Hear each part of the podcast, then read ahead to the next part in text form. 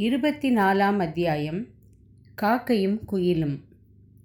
இரவெல்லாம் கட்டையைப் போல் கிடந்து தூங்கிவிட்டு காலையில் சூரியன் உதித்த பிறகே வந்தியத்தேவன் துயிலெழுந்தான்.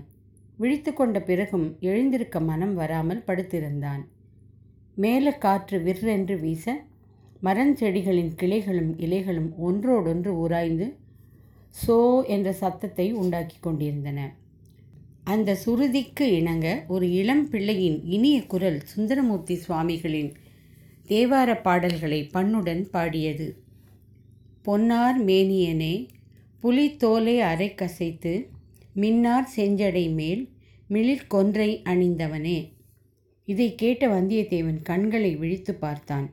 அவனுக்கு எதிரே பூந்தோட்டத்தில் கொன்றை மரங்கள் சரஞ்சரமாக பொன் மலர்களை தொங்கவிட்டு கொண்டு காட்சியளித்தன. சேந்தன் அமுதன் ஒரு கையில் குடலையும் இன்னொரு கையில் அலக்கும் வைத்துக்கொண்டு வாயினால் பாடிக்கொண்டே கொன்றை மலர்களை பறித்து கொண்டிருந்தான்.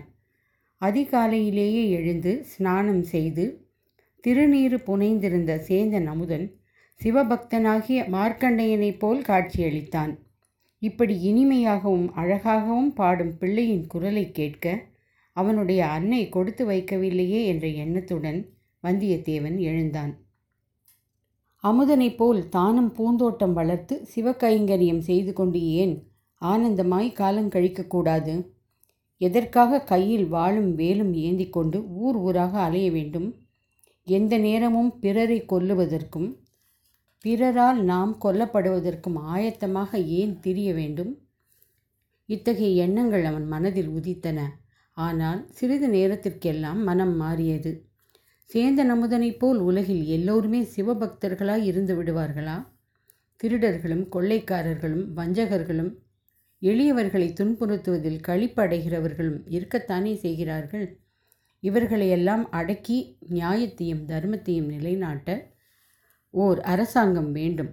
அரசாங்கம் நடத்த அரசர்களும் அமைச்சர்களும் வேண்டும். இவர்களுக்கு ஆபத்து வராமல் பாதுகாக்க வேளக்கார படைகளும் தன்னைப்போல் அரசர்களுக்கு ஓலை கொண்டு போகவும் ஆட்கள் வேண்டும். ஆம். இன்று சுந்தர சோழ சக்கரவர்த்தியை பார்த்தே தீர வேண்டும். பெரிய பழுவேட்டரையர் திரும்பி வருவதற்குள் சக்கரவர்த்தியை பார்த்தால்தான் பார்த்தது. அவர் வந்துவிட்டால் அது சாத்தியமே இல்லாமல் போகலாம். பூந்தோட்டத்திற்கு பக்கத்திலே இருந்த தாமரை குளத்தில் குளித்துவிட்டு வல்லவரையன் ஆடை ஆபரணங்கள் அணிந்து தன்னை நன்றாக அலங்கரித்து கொண்டான். சக்கரவர்த்தியை தரிசனம் செய்ய போகும்போது சாதாரணமாக போகலாமா? இதற்காகத்தான் அலங்கரித்து கொண்டானா? அல்லது பழுவூர் இளையராணியை அன்று மீண்டும் பார்க்கப் போகிறோம் என்கிற எண்ணமும் அவன் மனதிற்குள் இருந்ததா என்று நமக்கு தெரியாது.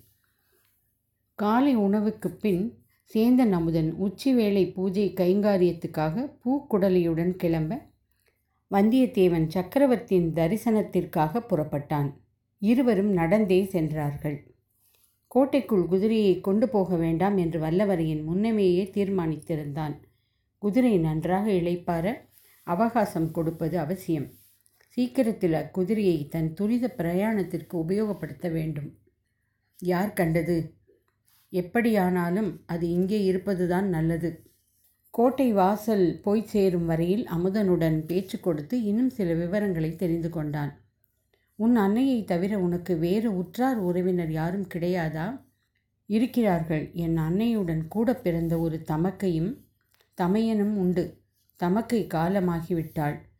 தமையனார் கோடிக்கரை குழகர் கோயிலில் புஷ்ப கைங்கரியம் செய்கிறார்.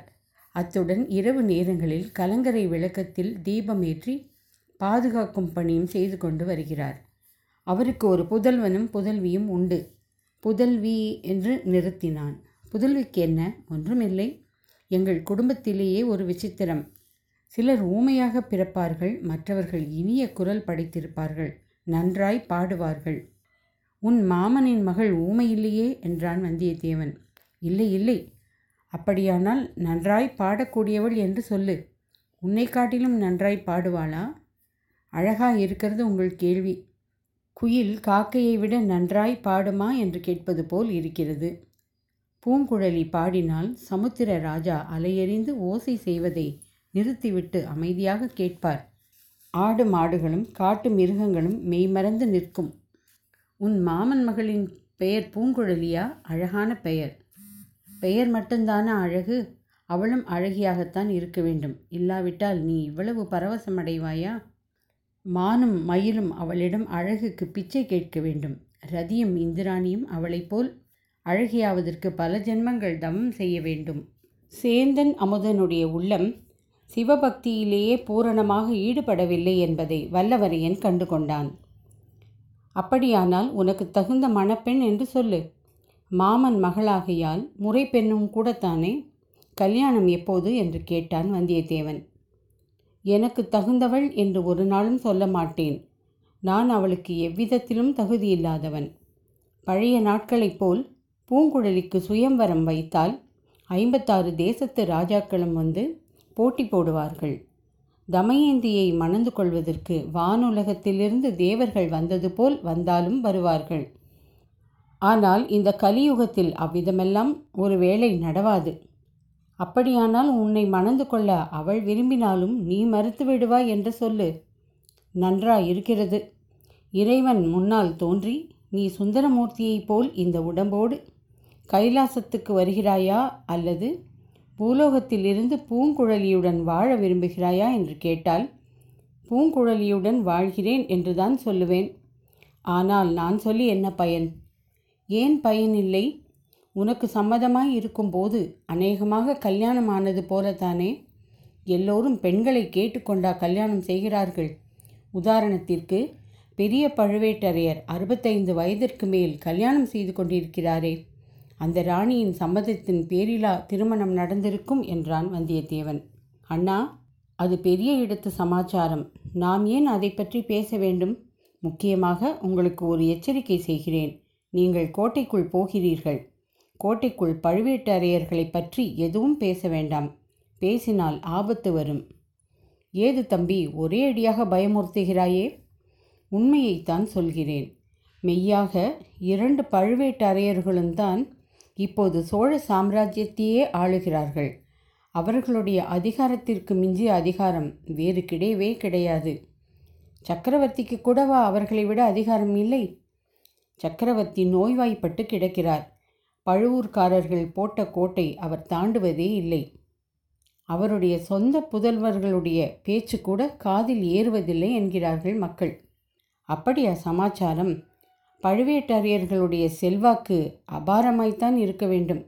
இரண்டு வருஷத்திற்கு முன்னால் அவர்களுக்கு இத்தனை செல்வாக்கு இல்லை அல்லவா? இல்லை இல்லை. அதிலும் சக்கரவர்த்தி தஞ்சைக்கு வந்த பிறகு பழுவேட்டரையர்களுடைய அதிகாரம் எல்லையில்லாமல் போய்விட்டது. அவர்களை தட்டி கேட்பதற்கே இங்கு யாரும் கிடையாது. அனிருத்த பிரம்மராயர் கூட வெறுப்படைந்துதான் பாண்டிய நாட்டுக்கு போய்விட்டார் என்று கேள்வி. பழையாறையிலிருந்து சக்கரவர்த்தி தஞ்சாவூருக்கு எதற்காக வந்தார்? உனக்கு தெரியுமா தம்பி? நான் கேள்விப்பட்டதை சொல்லுகிறேன். மூன்று வருஷத்துக்கு முந்தி வீரபாண்டியன் போரில் மாண்டான்.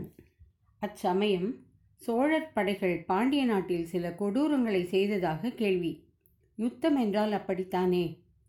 மதுரை சோழ ராஜ்யத்திற்கு உட்பட்டுவிட்டது. ஆனால் வீரபாண்டியனுக்கு அந்தரங்கமான சிலர் எப்படியாவது பழிக்கு பழி வாங்குவதென்று சபதம் எடுத்துக்கொண்டு சதி செய்கிறார்களாம். பழையாறையில் மன்னர் இருந்தால் அவரை பாதுகாக்க முடியாது என்றுதான் அவரை பழுவேட்டரையர்கள் தஞ்சைக்கு அழைத்து வந்து விட்டார்கள். இங்கே கோட்டையும் வலி உள்ளது. கட்டுக்காவலும் அதிகம். அதோடு சக்கரவர்த்தியின் உடம்பு நலத்திற்கும் பழையாறையை காட்டிலும் தஞ்சாவூர் நல்லது என்று வைத்தியர்கள் சொன்னார்கள். சுந்தர சோழரின் உடம்பை பற்றி எல்லோரும் சொல்லுகிறார்கள். ஆனால் என்ன நோய் என்று மட்டும் யாருக்கும் தெரிவதில்லை. தெரியாமல் என்ன?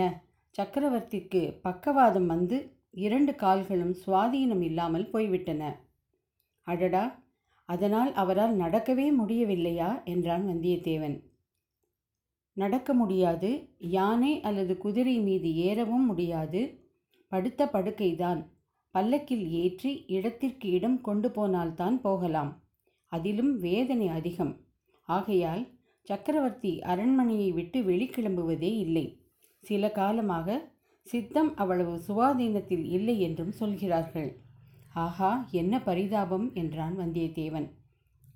பரிதாபம் என்று கூட சொல்லக்கூடாது அண்ணா. அதுவும் ராஜநிந்தனை என்று சொல்லி பழுவேட்டரையர்கள் தண்டனை விதித்தாலும் விதிக்கலாம். பழுவேட்டரையர் பழுவேட்டரையர் எங்கே யாரிடம் பேசினாலும் பழுவேட்டரையர்களை பற்றியே பேச்சு. அவர்கள் என்ன அவ்வளவு பராக்கிரமசாலிகளா? அப்படி இருந்தால்தான் என்ன?